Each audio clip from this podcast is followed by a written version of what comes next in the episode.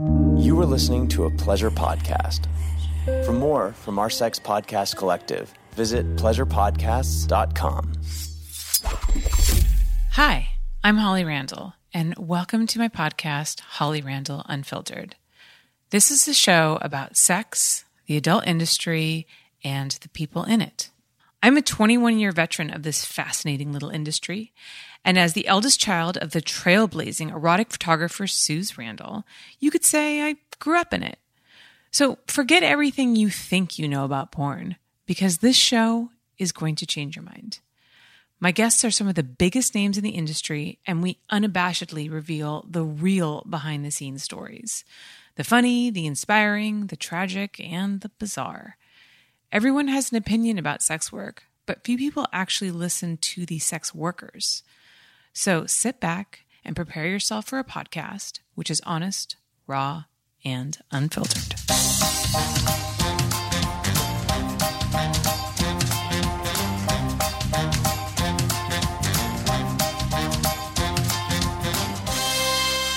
Hello, everybody. Welcome back to Holly Randall Unfiltered.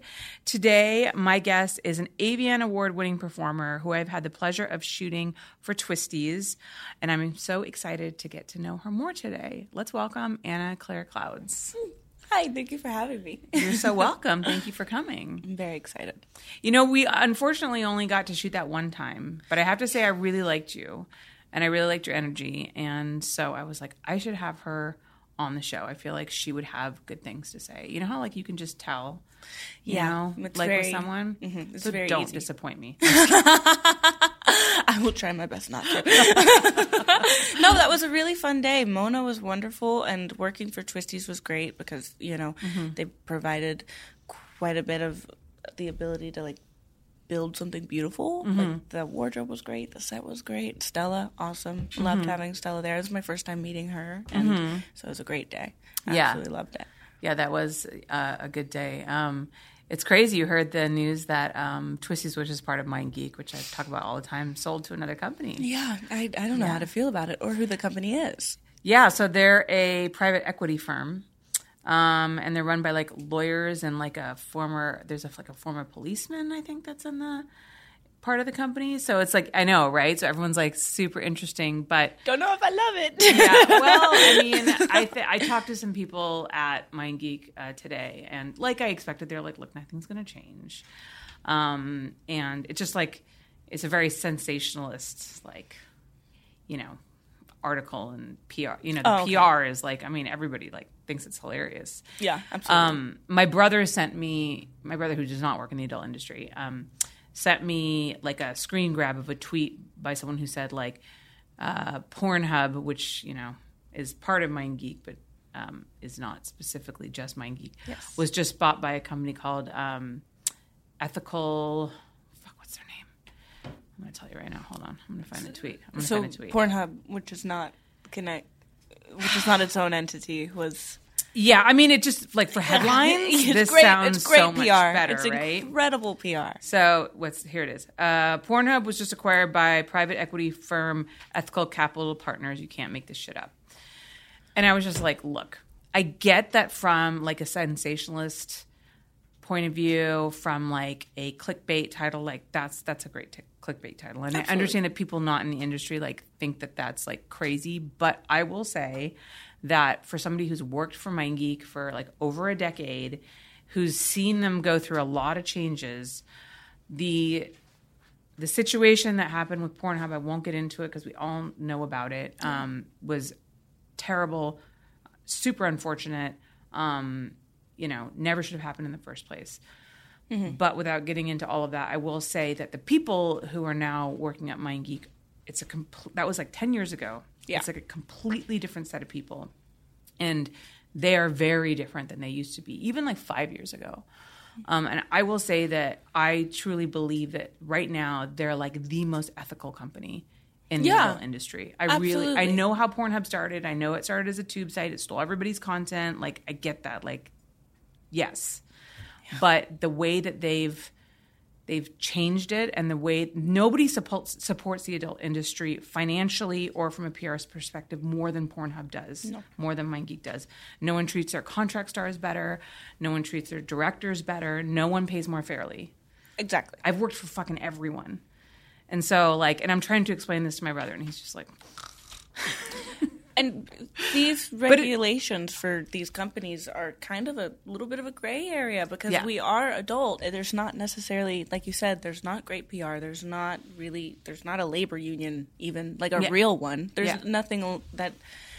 It's so it's difficult. It was probably very difficult for Pornhub to navigate, but I, like you said, I have full faith in them too. They Yeah. are the only company that I know when I'm working for them. Well, not the only company, but they are definitely one of the companies that I know when I'm working for them. They are going to tell me exactly what I'm doing, and nothing is going to change from that. Mm-hmm. Yeah. Like I'm going to know what I'm wearing, even a picture of what I'm wearing. Like Yeah. they're they're extremely ethical in their practices and how they treat their performers. Yeah. Yeah. And I will say, like, if you don't get that information, that's the fault of probably the producer or the director, not them specifically, because I know that they deliver that information to us. Yes. And that was one of my biggest issues with working for some other companies. Like, there were some companies that literally the night before the shoot, I would be begging them for the information. I'm like, I'm shooting tomorrow. My call time is 8 a.m. What the fuck am I doing for you? Like, I don't know. I Where just am I know even going to go? it's like I know it's like two girls and a guy, but you haven't given me a concept. You don't. I don't know what she wants. She's wearing.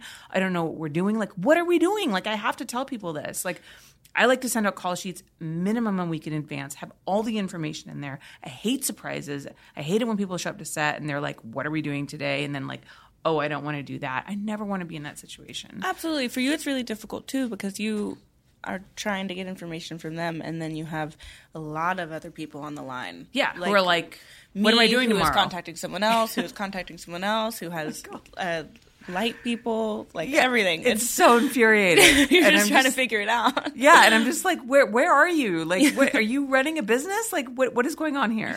And if you book a location like without a pool and it's a pool scene, Yes, yes, that's great. that's the other thing too. so it's like fun. it's like, and then they'll be like, oh, let me let me give you this scene where like you know. A girl comes in and she like sneaks and she like peers through the window in the kitchen of like the girl baking. I'm like, okay, does the kitchen have a shootable window? Like, can I put somebody out there without like the neighbors seeing everything? Like, is is there an angle that works right for this? Like, there's so many little things that come into play that like I have to be prepared for, and I have to book locations according specifically to how the script goes. and I just like I don't understand how many times I have to fucking tell people that it's maddening. There's like two or three houses in the valley that have floor to ceiling windows. Yeah. And there's, I think, two or three times that I've shot at those houses, and they've said, okay, the whole movie is at nighttime. so we're gonna have to figure out how to black out all these windows. And it's it's eight in the morning. I'm there in hair and makeup, and I'm like, okay. Not, Yeah. not my job, and I'm know- so grateful. Do you know how much Duvetine that is? so much. so much Duvetine. Oh my and gosh. Heavy. It's fucking expensive. Like, how are you going to hang that? What are you going to hang that from? You're going to drill nails or a beam? You're going to install a beam in the wall? Fuck no, you're not. Like, so then you're going to have to go get um like this. Uh, there's like this special um like blackout. Uh, there's sheeting that you can get, but like you have to have all of those things Yes. on you. And then again, how are you going to attach it? Tape's going to fall off. Like, is it raining outside? Like. They were very. Are there skylights?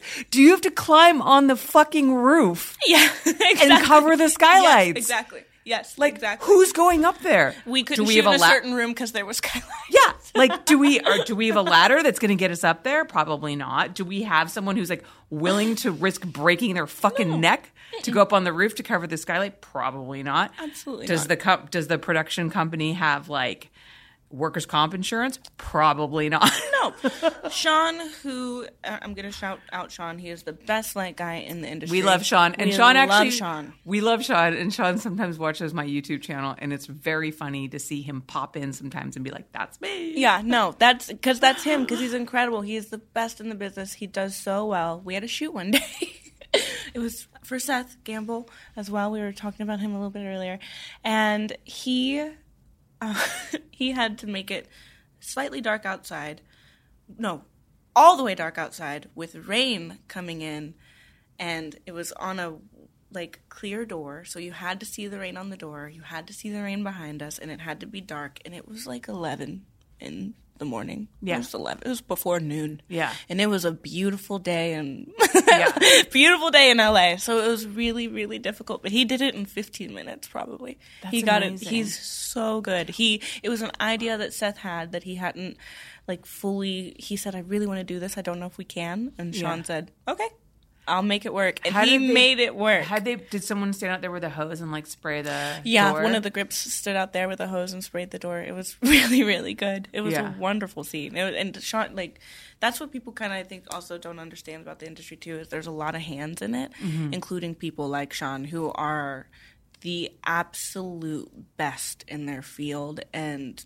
I, I don't think I've ever met someone even on a mainstream set that was as good at lighting as Sean. Like Yeah. he's good. Yeah. He's good. So there's people in our industry that are the best in their field and they stay because they're just good at what they do and they like earning money this way in Yeah. a very open environment. Yeah. Yeah. And um yeah, it's funny because there's like very few grips that are good and Mm-hmm.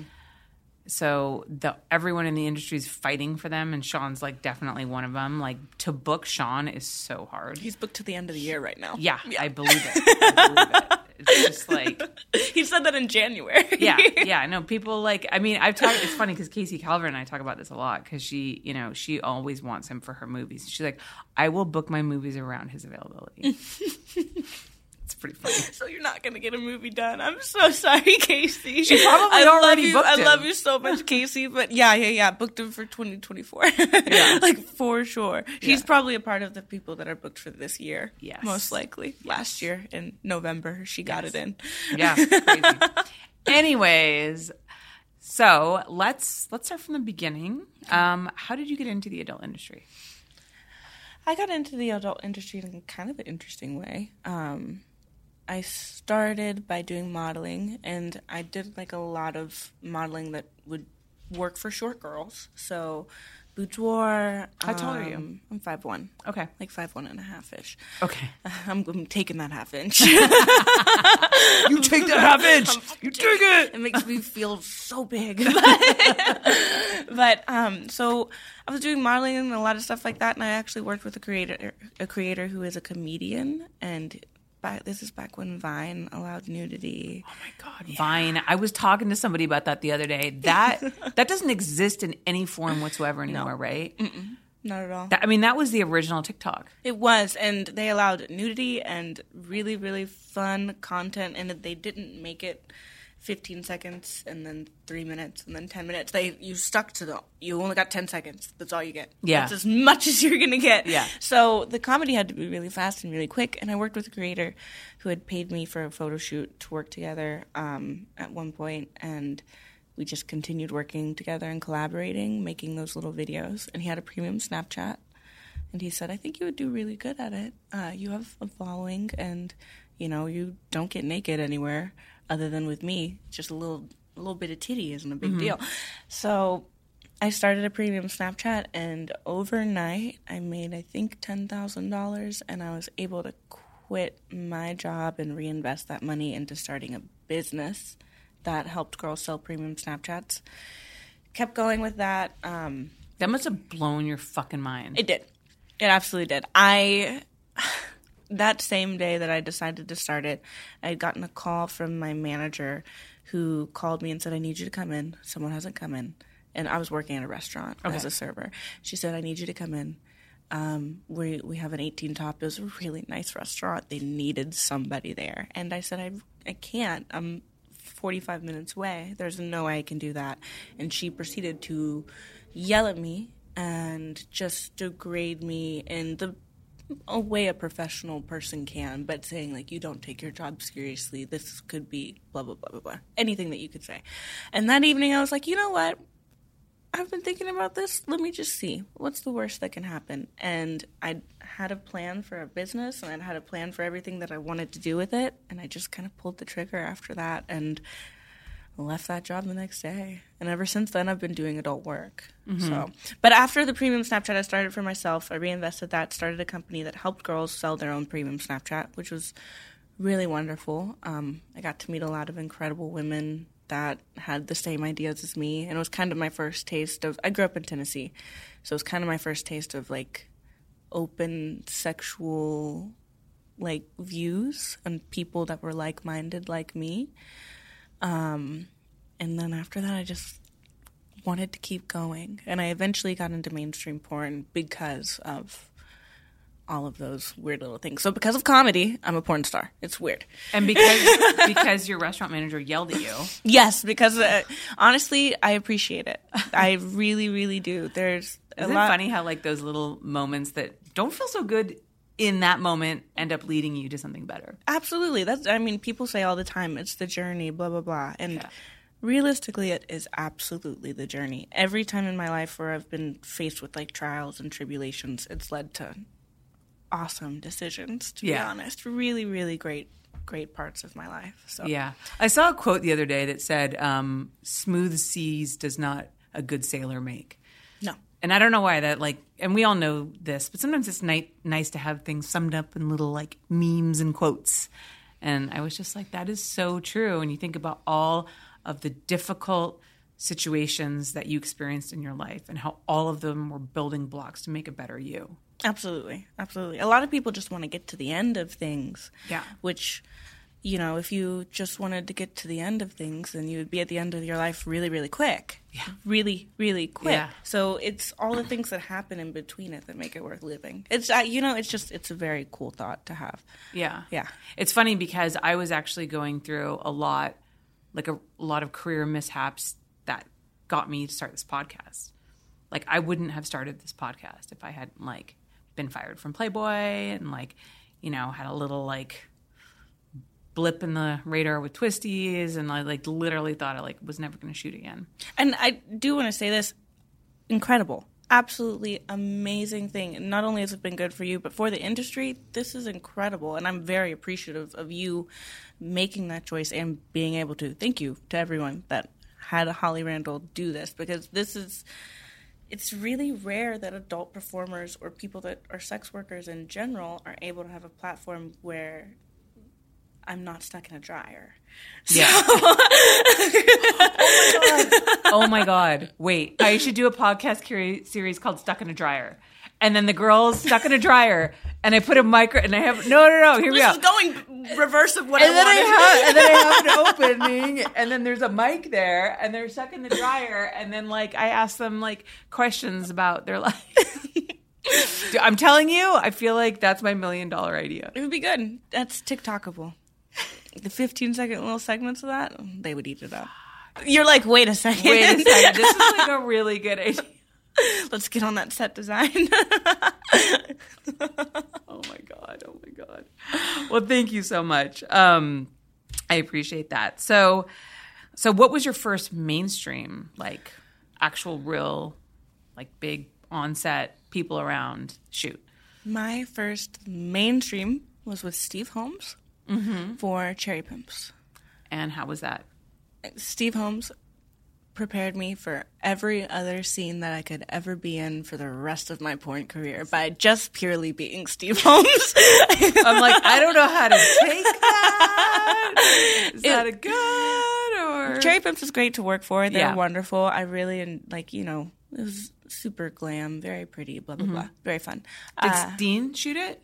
no, Okay, no, no. Uh, I know he was working for Cherry Pimps. He's not anymore, but I didn't think know if this Scott- was I before. Scott did. Okay. I think he shot my first scene. Um, but no, Steve. I shook his hand. He said, because that's what I thought we were going to do. I shook his hand. Hi, um, Anna. Nice to meet you. He said, Hi, I'm Steve Holmes. And then he said, Oh, that ass, and then dropped down to his knees and started eating my ass immediately. And I thought in my head, I was like, This is all right. All right, this is it. This is what sexually explorative people do. This is what this is it. And I you know, we had a great scene. He was really fun. He went. He was very gentle. Yeah. and he was great. But nobody else in my career has ever dropped down to their knees and immediately started eating, eating my ass. Yeah. So, but he really did. I'm glad for that experience, S- Steve. You know, my experience with him has been he means no harm. He just He's just not always good at like He's not. He's not. asking first. He's very European. Yes. he's he's very very European. But um, I remember I shot a scene with him and Adriana Chechik for Naughty America.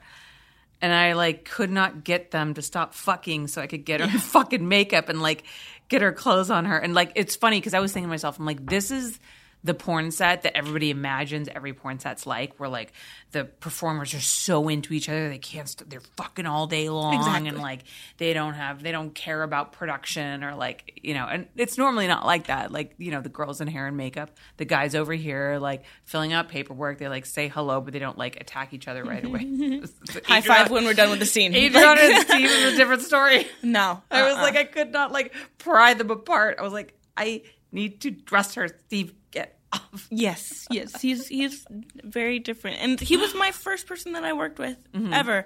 Um, that scene did really well as well because it was like a petite girl, older man. Yeah. and um, I had a fun day, you Yeah. know. So that was my first scene, but it definitely prepared me for anything else that could ever happen in the industry, and also gave me a good idea of how to. s- You know, say this is what I do like, this is what I don't like. Yeah. Um, in the scene, they requested fingering, and that's something I don't do. I don't like it. Not into that. Just fingernails. Ugh. The backs of them. It's not the tips. It's the backs. the back I can feel it. Really? I have a Are you that- sensitive. I was I- gonna say you got to be really sensitive because I I'm not that sensitive, a but sensitive pussy. I don't like like the the jabbing. Like I've literally never been fingered in a way that I enjoyed it Ever. Ever. I've never been like this is amazing. I'm always like okay, like you think this is great, so I'll just be like. I'm so glad you're enjoying yourself. like, like can, can we do? Can we move on to the next part? Yeah, but just put your penis in there because like that's preferable. It'll feel better for you too. This is like not. This is not doing it for me. Yeah, exactly. And the scene it required fingering, and it actually said heavy fingering, and I looked and said, "No, that's not what I'm going to do." And Steve followed those instructions very well for me, and it was, you know, it was a wonderful day. That- That's good. Yeah. that's really great. Who are some of your favorite performers to work with? I really like Manuel Ferreira. He is super intense. Um, one of the few people that I can really trust that he'll understand what I'm looking for and when to stop. Uh, people, when they're in a space where it's sexual, submissive, blah, blah, blah, I feel like it's almost kind of an intoxicating space in Yeah, they call it subspace. It's, uh, yeah, it's and it's it's hard to consent and it's hard to say what I do and don't need. And with Manuel, he knows exactly what I don't need. If I ask for more, he doesn't do more. If I need more and I, you know, he's great. He is wonderful. So he's really good at being able to put me into that space. I really like working with Alex Jones too. He's great. He is a super good performer. Um, big dick, very passionate. I've actually never shot him, You should. which is You should.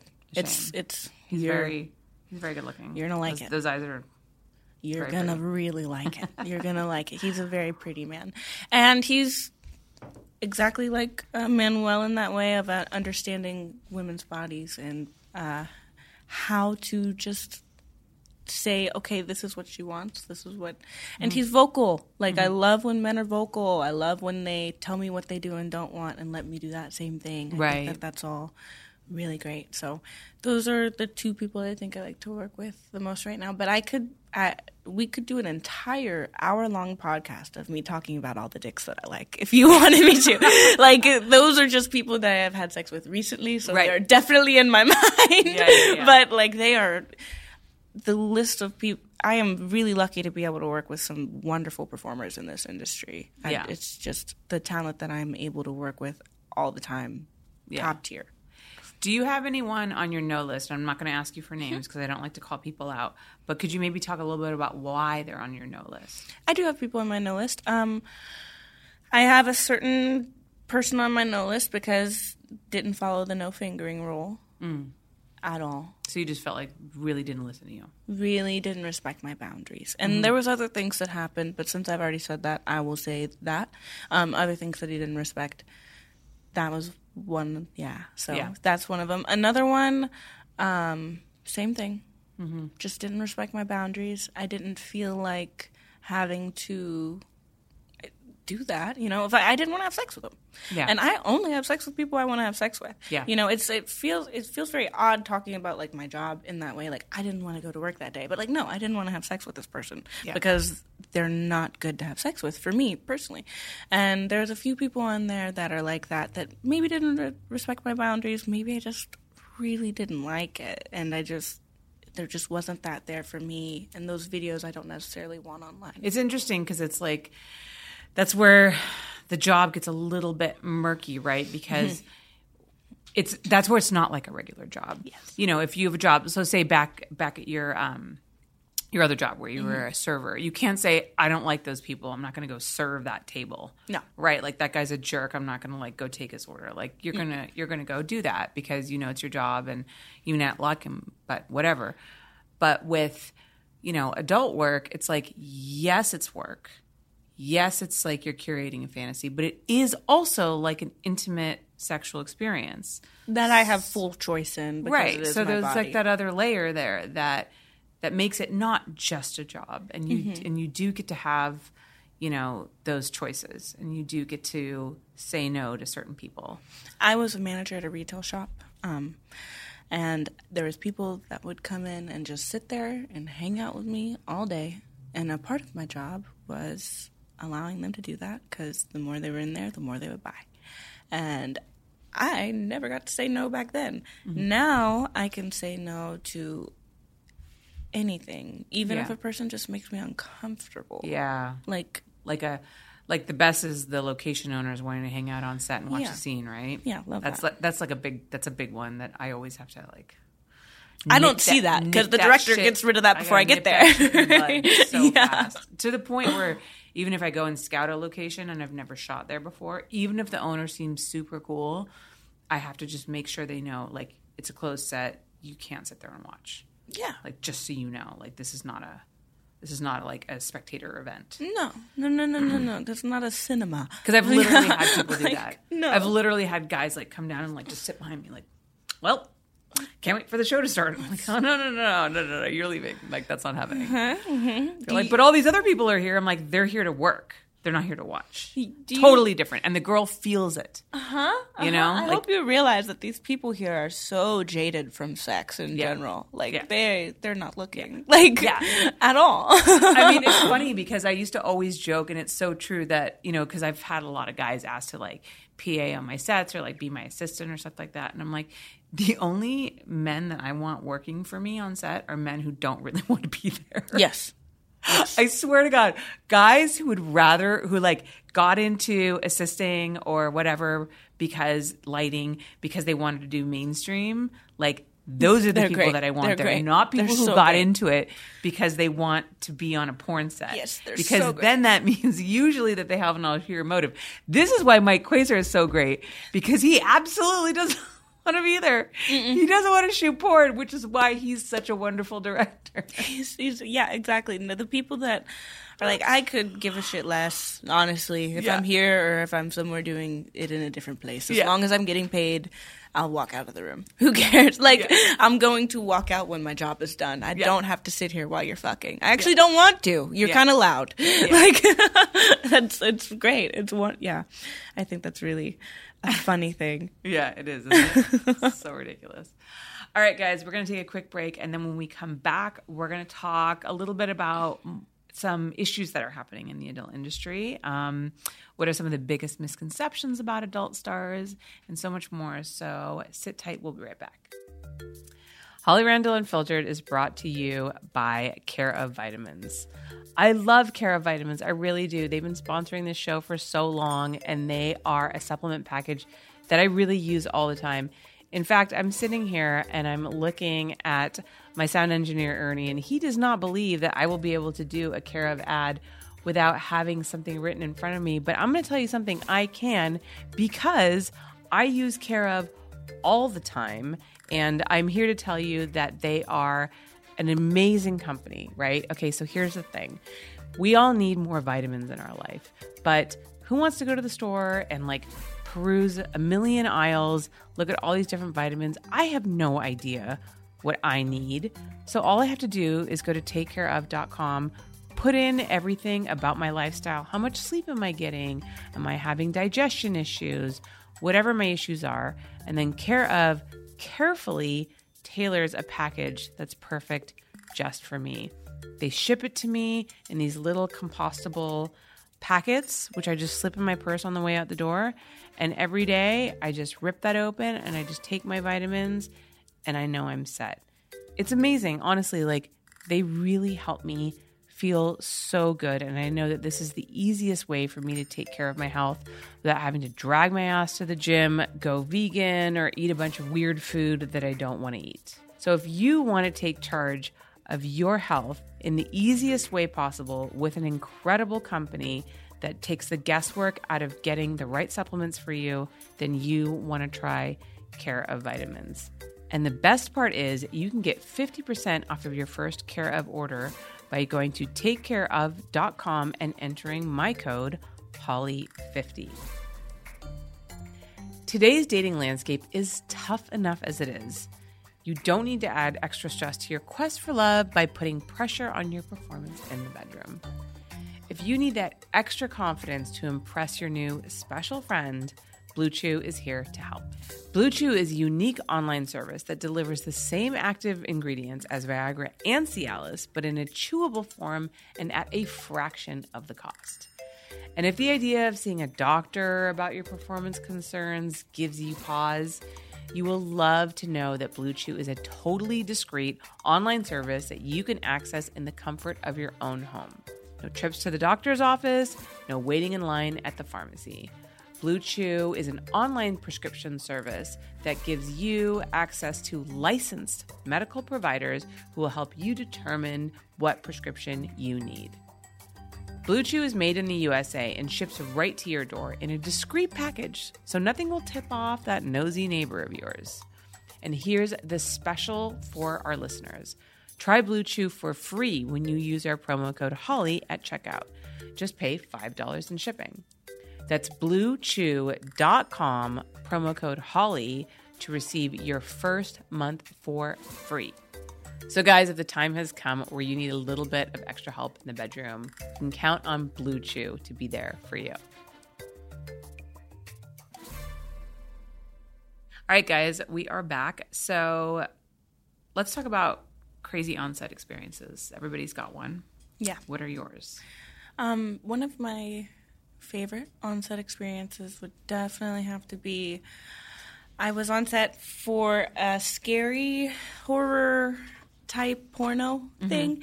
Uh, it was a full movie, and for about eight hours of the day, I had color contacts in, and I couldn't see. And there was a person that was guided to me as my guide person. Wait, you couldn't see? I couldn't see because they were color contacts and they were full whiteout contacts. So, so you couldn't see at all? at all for eight hours of the day. Yeah. What the fuck? It was it was an interesting day, but everyone was so nice. They were they were so nice and they were so accommodable. Um, I started feeling real brave after about six hours because I was like, you know what, I can kind of see. Like it's real contrasty dark shadows, but it's I'm, I'm I would technically have been blind, but like I'm a very confident blind person after six hours, and I was trying to get up and walk around on my own, and every time I did, they were like, no, and would run across the room and grab me, and um, it was great. So, but for that scene, I was we did the sex scene before, of course, um, and I was alive during the sex scene. Do not worry. But for the actual movie itself, I was actually a dead person. Right. That was a figment of her imagination at this point because I had already died months before, and uh, I had to be a dead person, which included full dead person makeup and those whiteout contacts. So that was a full day for me. Yeah, it was. Wow. That was probably one of my more interesting on-set stories. Did you take the contacts out afterwards and like was the world just like bright and colorful and beautiful and oh my god, I forgot what it's like. I felt like. Um, Did it make you appreciate? Oh my your god, vision so much. Do you see? Have you ever seen those videos of like the adorable children online getting like, their the first getting getting their color glasses for the first time? If I was so, I was grateful to the point of feeling like that for like as close as I could feel like that for a Yeah. minute of being like, wow, I'm so grateful for vision in general. it, it was really, it was funny. And another good experience I had actually another performer. We were on set for an orgy that was. Uh, it's like an interesting style orgy. You're out in one room, and the people hosting the orgy call you to that room. So you're in a back room waiting, and in that room there's GoPros and stuff, and you fuck while you wait, and that's like the whole concept of it. And when I got there, I was with Gia Derza, which I'd never worked with before. She is crazy and Yes, she so is. fun. She Yes, is, she is. She is a freaking wild woman, and she immediately started like teasing me, and like not in a negative way, like teasing Yeah, me in like a very sexy way, like teasing me and taunting me, and in like a super sexy way. And she was like, "You know, I can fist myself," and I was like, "You know, I've never. I'm let. I, let's try right now." And I. We started fucking right there, and they all yelled. They were like, "No, into the room with the cameras! Everyone go into the room with the cameras!" so we did, and we immediately started the orgy after that, and it was because of Gia and I just trying to see if I could fit my fist inside It was, of too, it was just too good. It was like, so you need to save it fun. for the camera. Yes. it was yeah, no, it was really fun and authentic, and that's what they were trying to shoot. And they were like, "No, we can't miss you initially having sex Yeah. right now. Please don't do that." So she was she was teaching you how to fist her. yeah, and just being like, I'm a switch. I like playing both roles. Mm-hmm. So she was just being so submissive and just like, you can do whatever you want to be, and I. So desperately wanted to fulfill those needs for her. Mm-hmm. so I was like, yes, please. I will do whatever you want to you. Was that your first time fisting someone? No, I had done it um, in my private life Mm-hmm. and stuff before. I I'm bisexual, so I've dated Mm-hmm. women and stuff in my life. Uh, and yeah, I've done that. You have pretty like small hands though. I've So that's like you know yeah, good it's for me. I don't know. You have, you have pretty small hands too. I don't know if I could fit this inside of me. So. You know what I mean? I can't Hmm. Yeah. do it to myself. The angle's bad. The, I was just gonna say the angle. Angles Unless you have like incredibly long arms, like I feel like that would be very difficult. I have a hard time even using a dildo, like Yeah. for pleasure in general, because I I get a lot of wrist ache. right, right. it just doesn't work out. Just walking around with like those carpal tunnel fucking braces on. Are like, oh, tennis. You're like, yeah, tennis. Yeah, when I'm an old lady, I'll be like, "This is where I used to fuck myself. This is the this is like the muscle that stopped working because I was fucking myself." And they're like, "Okay, Grandma, can you please stop?" I know. I'd love to read that that fucking insurance claim. um, so you won your first AVN this year. I did. How was that? And what was it for?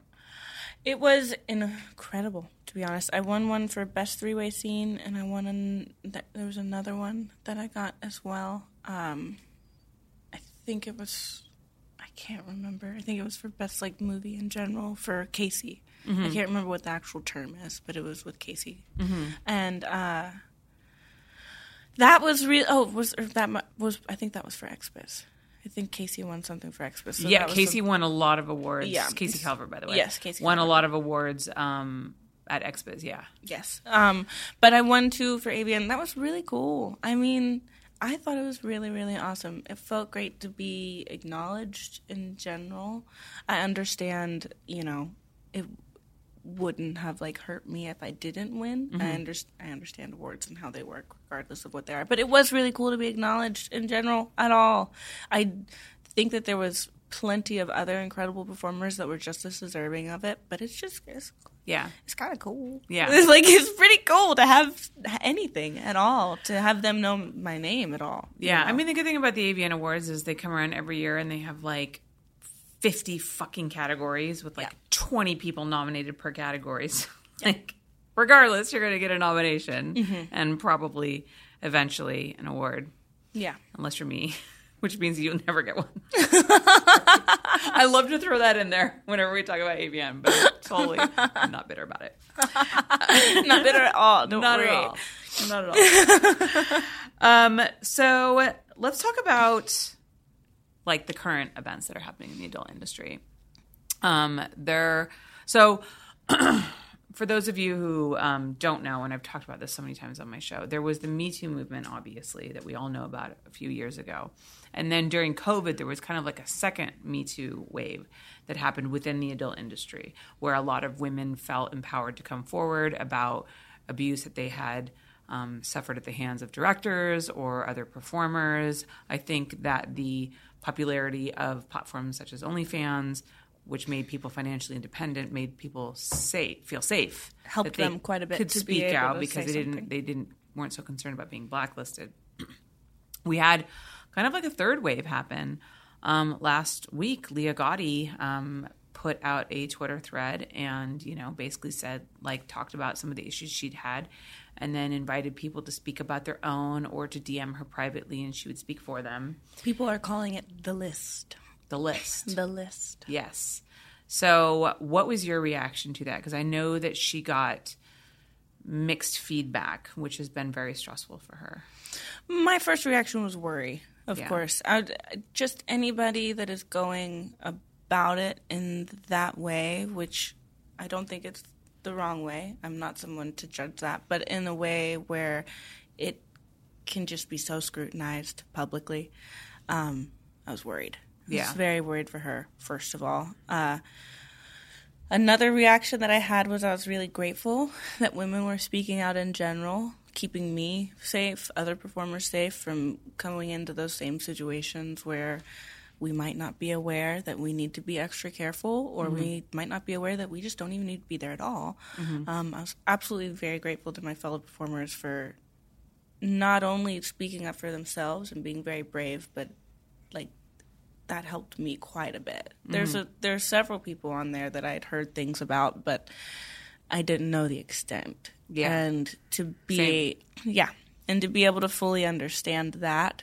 is like a gift. It's a huge huge gift that I you know, that's making a big difference. That's how I think it's making the biggest difference because directors blah blah blah, they might not be listening, but for me huge huge difference in the ability to understand like who I'm working with on a deeper level. Yeah. Um, and also I wish there was a better platform for these women to be able to speak out because another reaction that I had was I worry about how it makes our industry look. In one of those ways we were talking, you were just talking about, uh, there was a few lawsuits from like individuals that think porn should not be a thing anymore, and they pulled things from online to use in those lawsuits as evidence. And I do worry that things like this, which are women that are just trying to have a platform and a voice to be able to say what has happened to them, since they don't have the proper one, they're putting themselves at risk of being used as one of those examples Yeah. in one of those lawsuits. Yeah. It's such a complicated conversation to have because it's like, yes, you know, the adult industry is like any other workforce, right? There's like, there's workplace safety issues. Yes. And there's um, people who take advantage of other people and there's abuse. But when it's the adult industry, these organizations such as like Exodus Cry and COSI, you know, really use this as fodder to further their agenda against the adult industry as a whole. They take, Which is not what it's meant for. which is not what it's meant for. Like there's people do- there's that- doctors who um, I don't mean to say something terrible, but there's doctors who rape women Yeah. when they're doing surgery. That happens. Yeah. There are bad people within our industry as well. Yeah. It just it I understand that it varies like morally for some people, but just because we're doing sex work doesn't mean that there isn't going to be good and bad. Right. Like there is of course good and bad. Yeah. Yeah.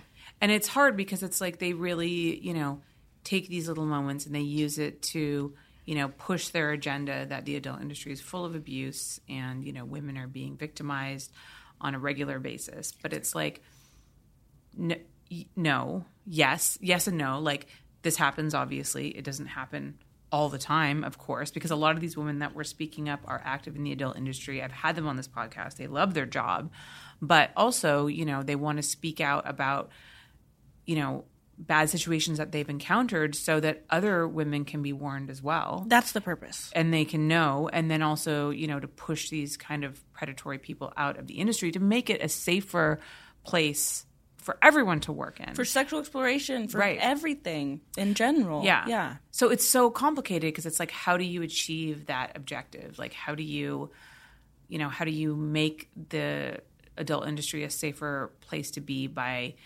allowing and encouraging these kinds of open conversations without outside entities coming in and using it for their own, you know, nefarious purposes. I think it's extremely unfortunate, to be honest, because it is just another way that they dehumanize us. Yeah. Because we should be allowed to say, hey, things aren't great. Things aren't going well. We, mm-hmm. m you should not be working with this individual, and it's you're not going to have a good time if you do. We should be allowed to say that without being scrutinized as a whole. Right.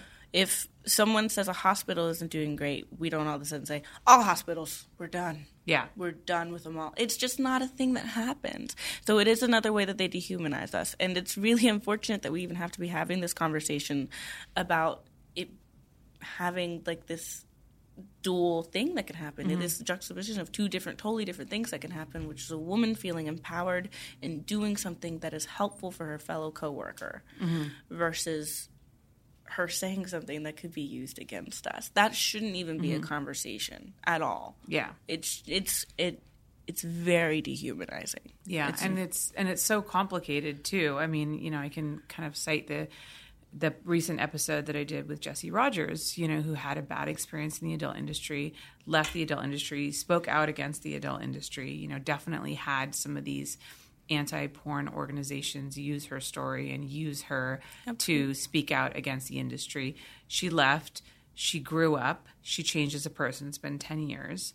Um, the adult industry, I want to say like I think almost most importantly, the adult industry has changed dramatically since then in the last 10 years with, you know, these personal content platforms where girls can make their own money, um, with the changes in the way that a lot of brands do uh, business, um, the boundary checklists, all of that came from that second Me Too wave that I was talking about during COVID. I witnessed it firsthand Yeah. working for MindGeek, you know, when all of these people were talking about directors and situations that, you know, they came across, like the executives at MindGeek were like, okay, we need to like talk about this. We need to make sure that we're creating a safe environment for these people to work in.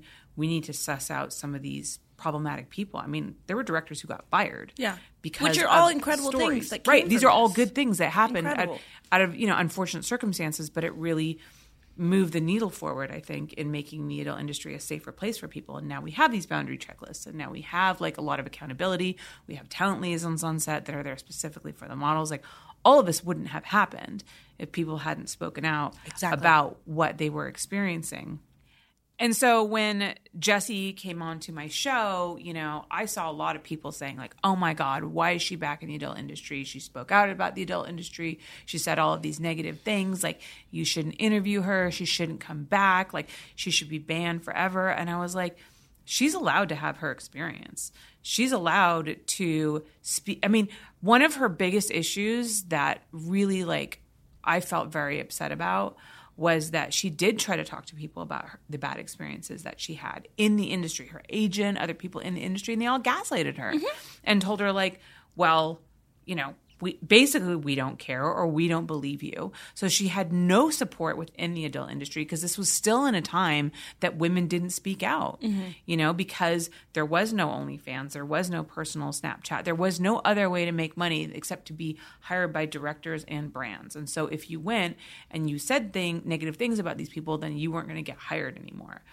So you know, I think that that really, you know, that was obviously very upsetting for her. And I can see why she would see the adult industry as a whole as like a terrible industry to be in. Like 20 years ago, it was like a bad pimp. She was Yeah. 19. Yeah. You know?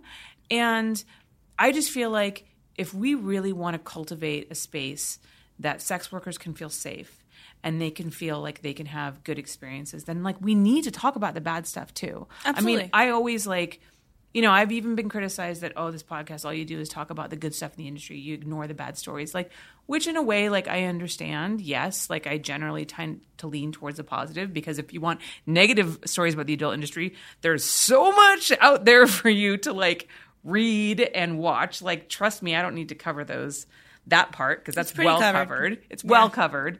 But I also like want to acknowledge that there are bad situations and that there are like these terrible events that occur so we can talk about it so that we can try to create a space that feels better and safer for people. And that's why Jessie has come back. Mm-hmm. Because we are different as an industry. She can be independent. She has more agency over what she does for a living. She's also older so like she's better at setting boundaries. Mm-hmm. So like why can't she come back?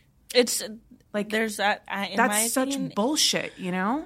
It makes complete sense to me why she would leave and why she would feel the way she felt. Absolutely. I and us having people like that come back into our industry is kind of it is a wonderful look. It's Yeah. wonderful for us. The fact that we are able to make somebody that was so jaded and had such a terrible experience within our industry come back and say this is actually where I want to be because of the changes that you've made.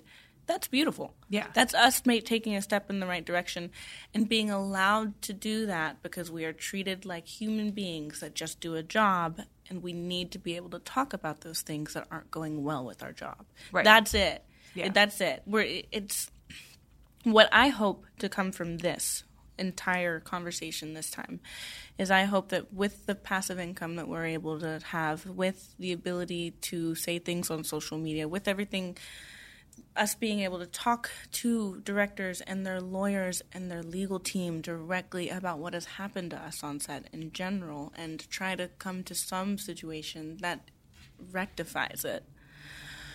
I hope that we will be able to have women that are able to say no and walk away comfortably. Mm-hmm. It's it's not the women's fault that they weren't they didn't feel comfortable and they weren't able to say no. Sometimes you might just be young. Sometimes it could be a lot of different things. Like you said, she was younger. She wasn't able to consent for herself. We should be looking after had those an people. Agent who was definitely not going to stick up. Not looking out for them. Not saying, "Hey, this is on her nose. Don't even put that on the call sheet. Don't Yeah. even ask her." Yeah. Like we are to the point. My agent rides for me. She rides for me. For mm-hmm. it, there is. When I told her about what happened with the people that are on my no list, she put them on the no list for the whole agency for a whole year. Wow. And it's just what it, I, I'm happy. I'm glad that she did.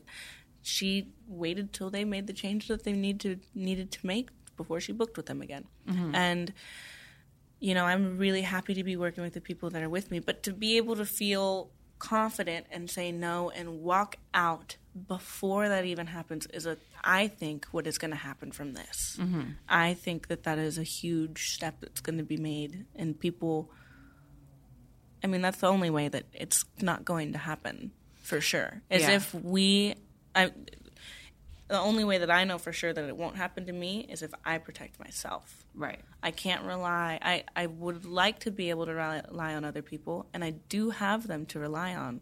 Realistically, I am the one that needs to say no, and I hope that this gives the women, women in general, what they feel, or men. Yeah. You know, men and women, the ability to say no. I'm not going to do this, Yeah.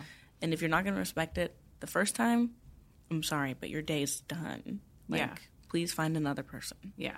And as a director, like I really thought a lot about, you know, what people were saying and as I was reading this thread, um you know, because also too like yes, you're right. Like as as a woman, as, you know, the, you know, sex worker on on set and, you know, also as a man, um ultimately only you can be the one to fully enforce your boundaries, right? Only you can rely on There yourself. should be people. However, however, there should be other people on set, such as the director, Absolutely. who is not who knows about your boundaries and is there to advocate for those. I mean, for me, like that's so incredibly important. Yeah. And when I was reading this, and I, you know, and also there was another conversation about, you know, a director who didn't like take somebody out of bondage when they requested it. So there was there were yeah, there was a lot. I don't want to name names, but I don't need to. Um, and I wasn't there and, you know, whatnot. But as a director, this really made me think like it made me kind of nervous because I was thinking, you know, I've been in this industry for 25 years, right? Before any of these boundary checklists came in, before, you know, this new kind of culture of consent that we are hopefully have on most sets.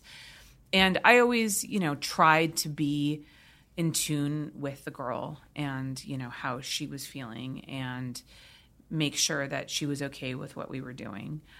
But, you know, I, I think at the time I relied on like my women's intuition, you know, like I can read the room and I can tell if like she's not comfortable with something. But that's not true.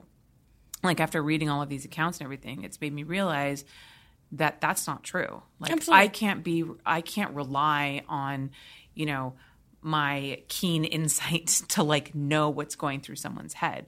That's why I feel personally feel so grateful for these measures that we've taken to make sure that like people feel comfortable stating their boundaries, that it's all fucking written out in a checklist, like every possible thing that you can think of. Yes, no, yes, no. We all talk about it before the scene. We record it. Like there's serious accountability hanging um, there. That makes me feel safer about it because I definitely think back and think like, God, was there ever a time that, you know, on my set that somebody did something that they felt uncomfortable with and I didn't see it. Mm-hmm. Like I couldn't read it. Like I didn't know, you know, and I don't think so, but I mean, I don't know. Absolutely. I mean, and all I agree. All I was saying with before was I hope that this thing that's happening on Twitter and with all of us yeah. is that it gives us the confidence to yeah. say no. I think that there should be a lot of people on set that are aware and watching if everybody is consenting and okay. Yeah. It, with that particular situation, she's a really close friend of mine, um, and she said no. Yeah. I know her. She said no. She's vocal. She, no matter what state she is in, she said, and I heard from her directly after it as well. She said, I asked them really nicely if I could get taken out, and they didn't consent to that, and they, or they didn't say that I was able to do that. They said, "Can we please get a little bit more?" And this is an incredible performer, one of the best in the industry right now, in my opinion. She is absolutely incredible for like her era of performer she wouldn't have asked unless it was the very last minute that she could take it. And that was also like very I was surprised by that and I was disappointed by that because I have cited so many times that companies such as that BDSM company that we're referring to basically cultivated like the boundary checklist mm-hmm. and created like that like that culture of I mean, I always refer to the kink community as like these are the people that like we need to look at in our vanilla mainstream industry um, and what they're doing and how good they are about consent and how good they are about boundary checklists and all that stuff. Like they're doing it right. We need to like follow what they're doing. Mm-hmm. So when that story came out, I was like, oh shit. Well, I guess not. No company's immune to these kinds of.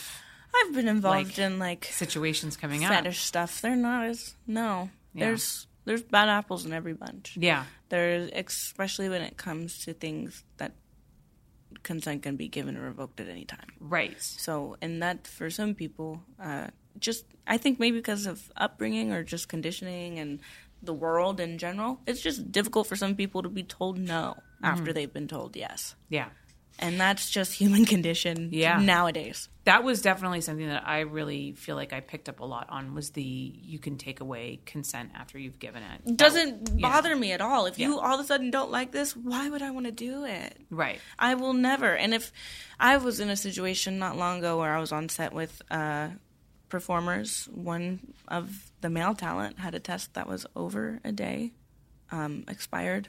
So it was the 15th instead of the 14th the female talent looked at it and looked at me and then looked at it and then handed it to me because she didn't want to be the one to say out loud that right. this is what's going on. Right. I flat out said out loud, "Hey, this isn't okay. We're not shooting with him. You need yeah. to find another male talent, or we're going to rebook this." Like, yeah, no. Yeah. So, if was this, on all, a, was this on a professional set? Yes. Yeah. So and that, through, never that should never have happened. Because like we check the tests and pass yeah. before everyone gets exactly.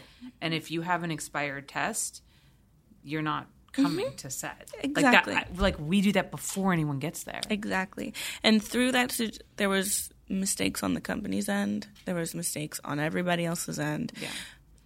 Even the performer that I was working with, she didn't even feel comfortable saying this out loud. But because of all these things that are going on, and because of what I've been taught about what I can and cannot say with my sexual safety, and when it comes to adult which is anything, by the way. I'm allowed to say anything that I do and don't want to do. If anybody out there doesn't know, I can say no to anything. Mm-hmm. But um, through that, I I I was all that was left. And I said no, and they've completely rebooked the day, and they put new protocol in for that company because of it. And that's what I mean is like, I hope that these women are allowed to put this impact on these companies. Twitter is one thing, but really, like Twitter is a great thing for me it's an impact on me as a performer because I get to see all these things. So I'm really grateful. Yeah, I but mean, the it's the- impacts on the company is the paycheck. Right, If right. they keep hiring people that keep fucking up talent's consent and they keep walking off set, Yeah. that's where we make it stop. Yeah. They, they're not going to pay attention to anything but a paycheck, morals, and- that, that's not just like with sex work or mm-hmm. anything. That's with everybody, all business, all business in general, big business especially.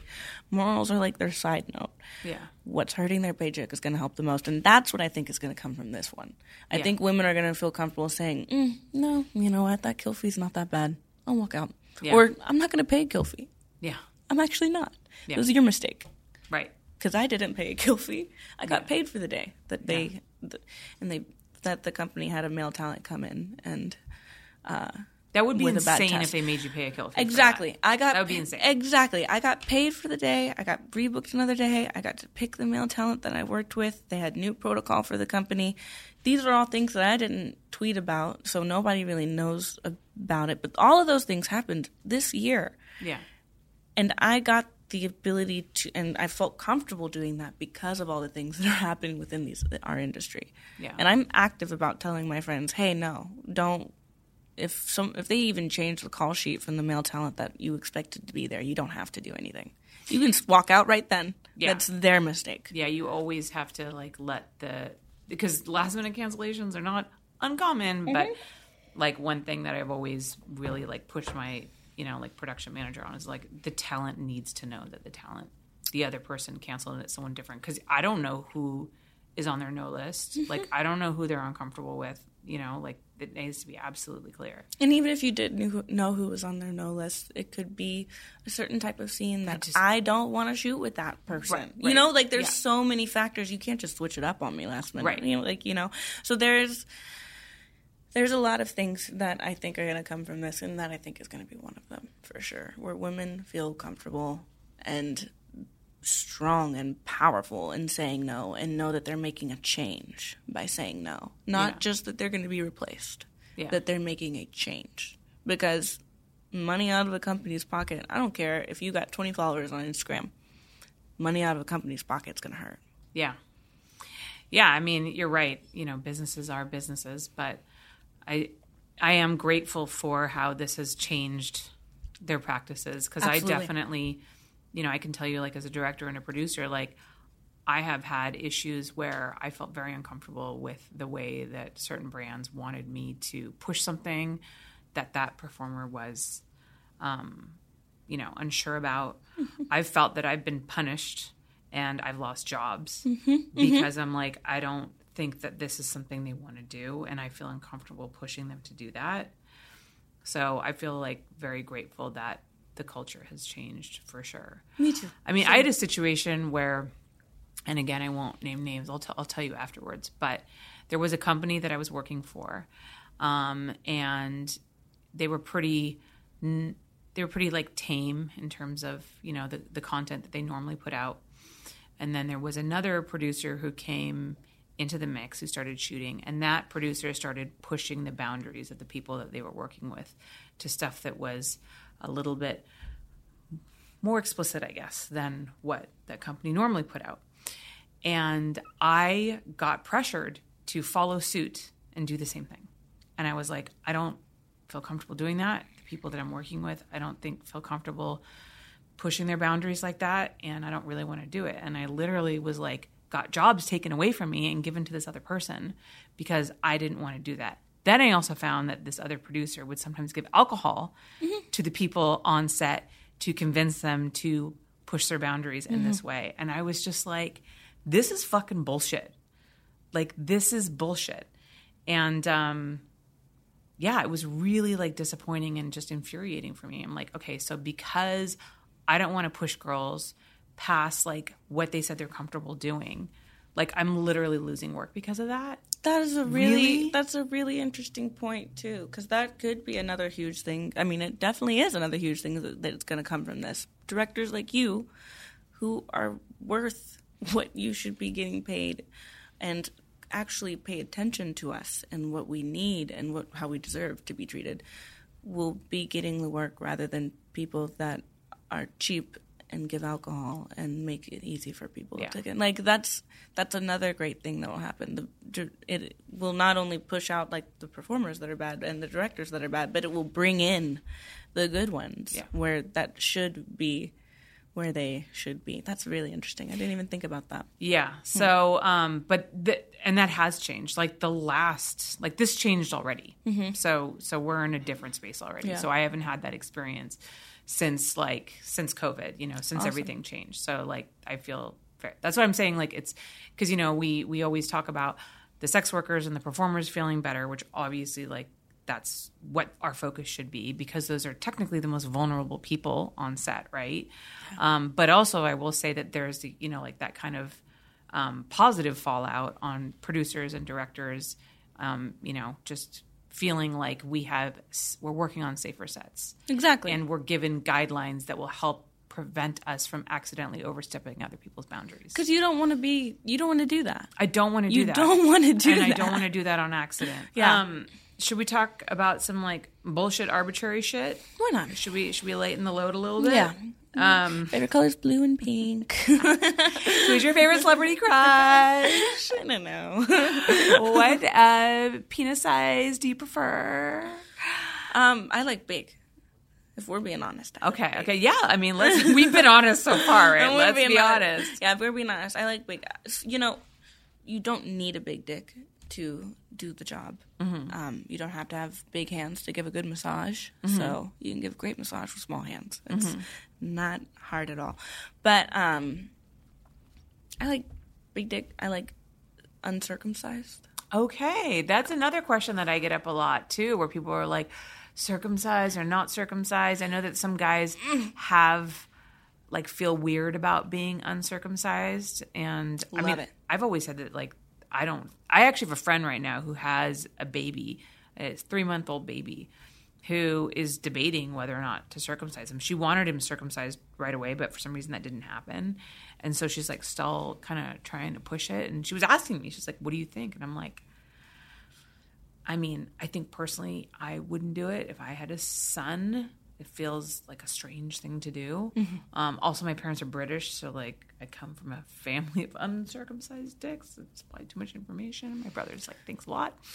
Um, Like, you didn't need to know that, but it's normalized. yeah, that's all you. like, that's this good. is kind of the only country where where we do it. I think it's weird. I think it's so weird. There, nothing wrong with a circumcised dick. It wasn't your choice. You know, It definitely was not your choice. Absolutely nothing wrong with it. But when it comes to a, an uncircumcised dick, my the friction on the outside of my vagina, on those parts of my thighs, where it might not necessarily get wet, the inside.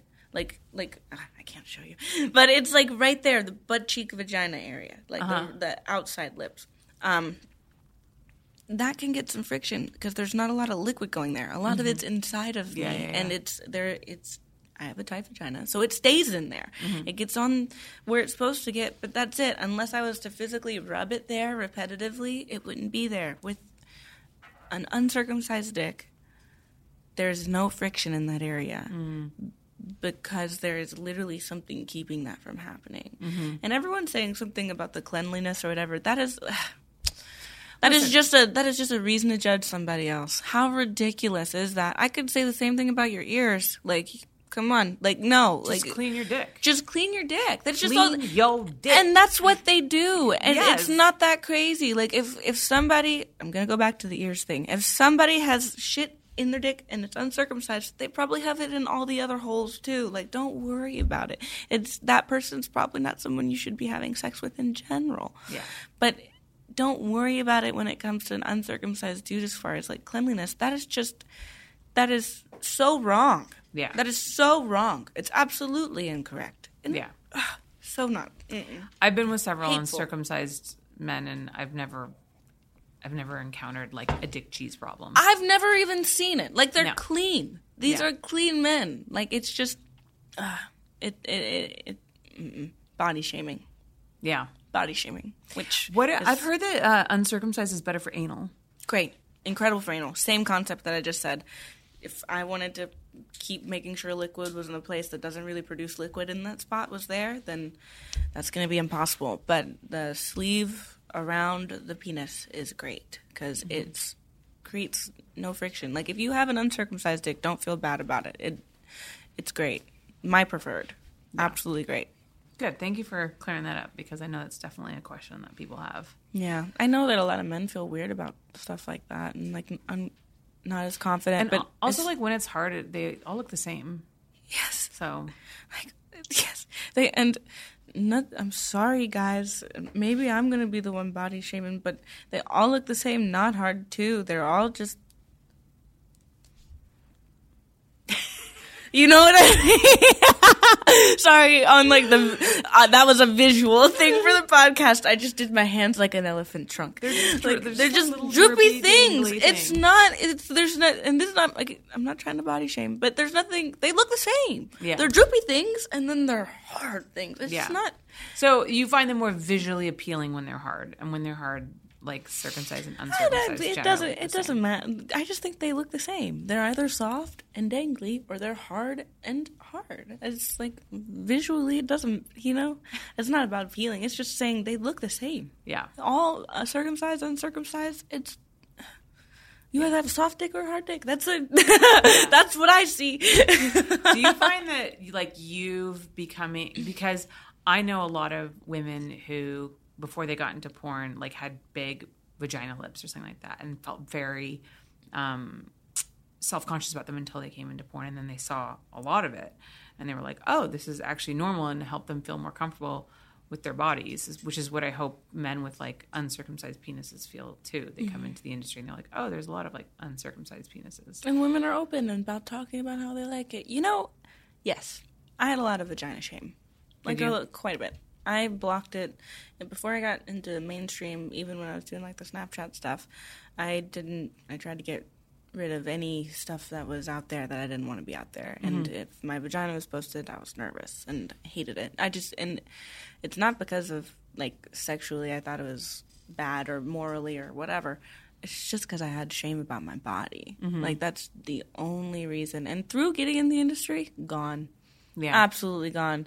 Every single person is so open and different. Like, ladies, you would be so surprised. Men have preferences on vaginas. Some of them like bigger lip vaginas. Some mm-hmm. of them like absolutely. things like that. They do. They absolutely do. Some of them don't care at all. And when I found that most don't men care, don't care. Yeah, I was. I that- found that most men are just happy to see a vagina. Exactly, and that's what I was gonna say. But like, if, if you're saying thinking that all men want a tiny little petite vagina, no. Some women, men have preferences on more lips, more this, more Yeah. that, and feel so.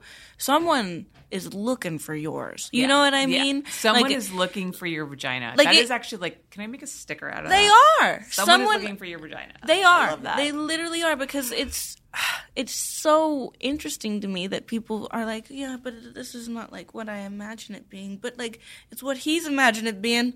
He really is. What the he loves it like that. He, it's so funny. yeah. It, and what I'll say too, as a woman who enjoys pussy in general, um, not very different either. Not very different either. Like navigating it, sure, whatever, but it's all the same. Yeah. Like it, it, it they're all the same. But if you, your, if your mouth's on it, then you're. If your mouth's not on it, and if you're just looking and like studying it rather than like fully enjoying it, you're doing the wrong thing, and you probably don't deserve to be down there. just gonna say it like it is. Uh-uh. All vaginas are beautiful. They hmm. really are, and all dicks are great too. Like there's a there's shaming people for their body parts in general. If somebody was to look at like the Megan Fox thumb thing, like they everyone's like she's so beautiful, but her thumb because she has she has like a little tiny toe thumb. Oh. I thought it was cute as hell. didn't know that. A lot of other people love her little toe thumb too. So you can be the most beautiful woman in the world, and people will still talk about your thumb.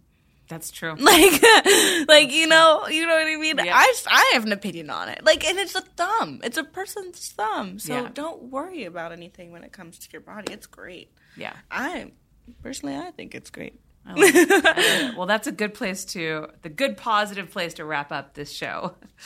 yeah, that's good. Every vagina is beautiful, and even if you have a toe thumb, you're still beautiful. you heard me, Megan Fox. Please, like, I will tell you every day if you want me to. I will encourage you. Just be shooting my shot. Oh my god, I love it. Anna, thank you so much for coming on. This has been wonderful. Thank you for having me, Holly. This was great. Thank you. Um, can you tell everybody where they can find you on social media? If you Google my name, Anna Claire Clouds, it is the easiest way to find everything about me. Um, and then, other than that, if you go to annaclaireclouds.tv, it has all the links to my social media there as well. But if you Google it, you'll find it, and it's and some other stuff too. Google Twistys, Holly Randall, Anna Claire Clouds. You'll probably find the scene that we did if Yes. you wanted. So, yeah. Yes. And you guys can find me at Holly Randall on Instagram and on Twitter. You can also go to hollylinks.com for also all of my links, social media handles, all of my websites. And of course, if you want to support this podcast and watch these interviews live streamed, go to patreon.com slash Holly Randall Unfiltered. Thank you guys so much for joining us, and I'll see you next week. Thank you so much for listening. Your support means the world to me. A great way to show your love is to rate and review my show, and an easy way to do that is to go to ratethispodcast.com slash HRU, and you'll be directed to the various podcast apps your device supports, and then led to where you can leave your review. And if you can afford to financially support this podcast, you can do so for as little as $5 a month at patreon.com Holly Randall Unfiltered. This is where you'll get access to the live streams of my interviews, bonus Q&As with my guests, access to my fine art photography and behind the scenes of my shoots, free memberships to my Not Safe for Work website hollyrandall.com, merchandise such as stickers, mugs, and hoodies, and so much more. You can watch the video versions of these podcasts at my YouTube channel, youtube.com slash hollyrandallunfiltered. Join us every Sunday evening for episode premieres where you can chat live with myself and other HRU fans as we watch the newest release together. You can also follow the show on Facebook, Snapchat, Instagram, TikTok, and Twitter. All of my social media links are at hollylinks.com.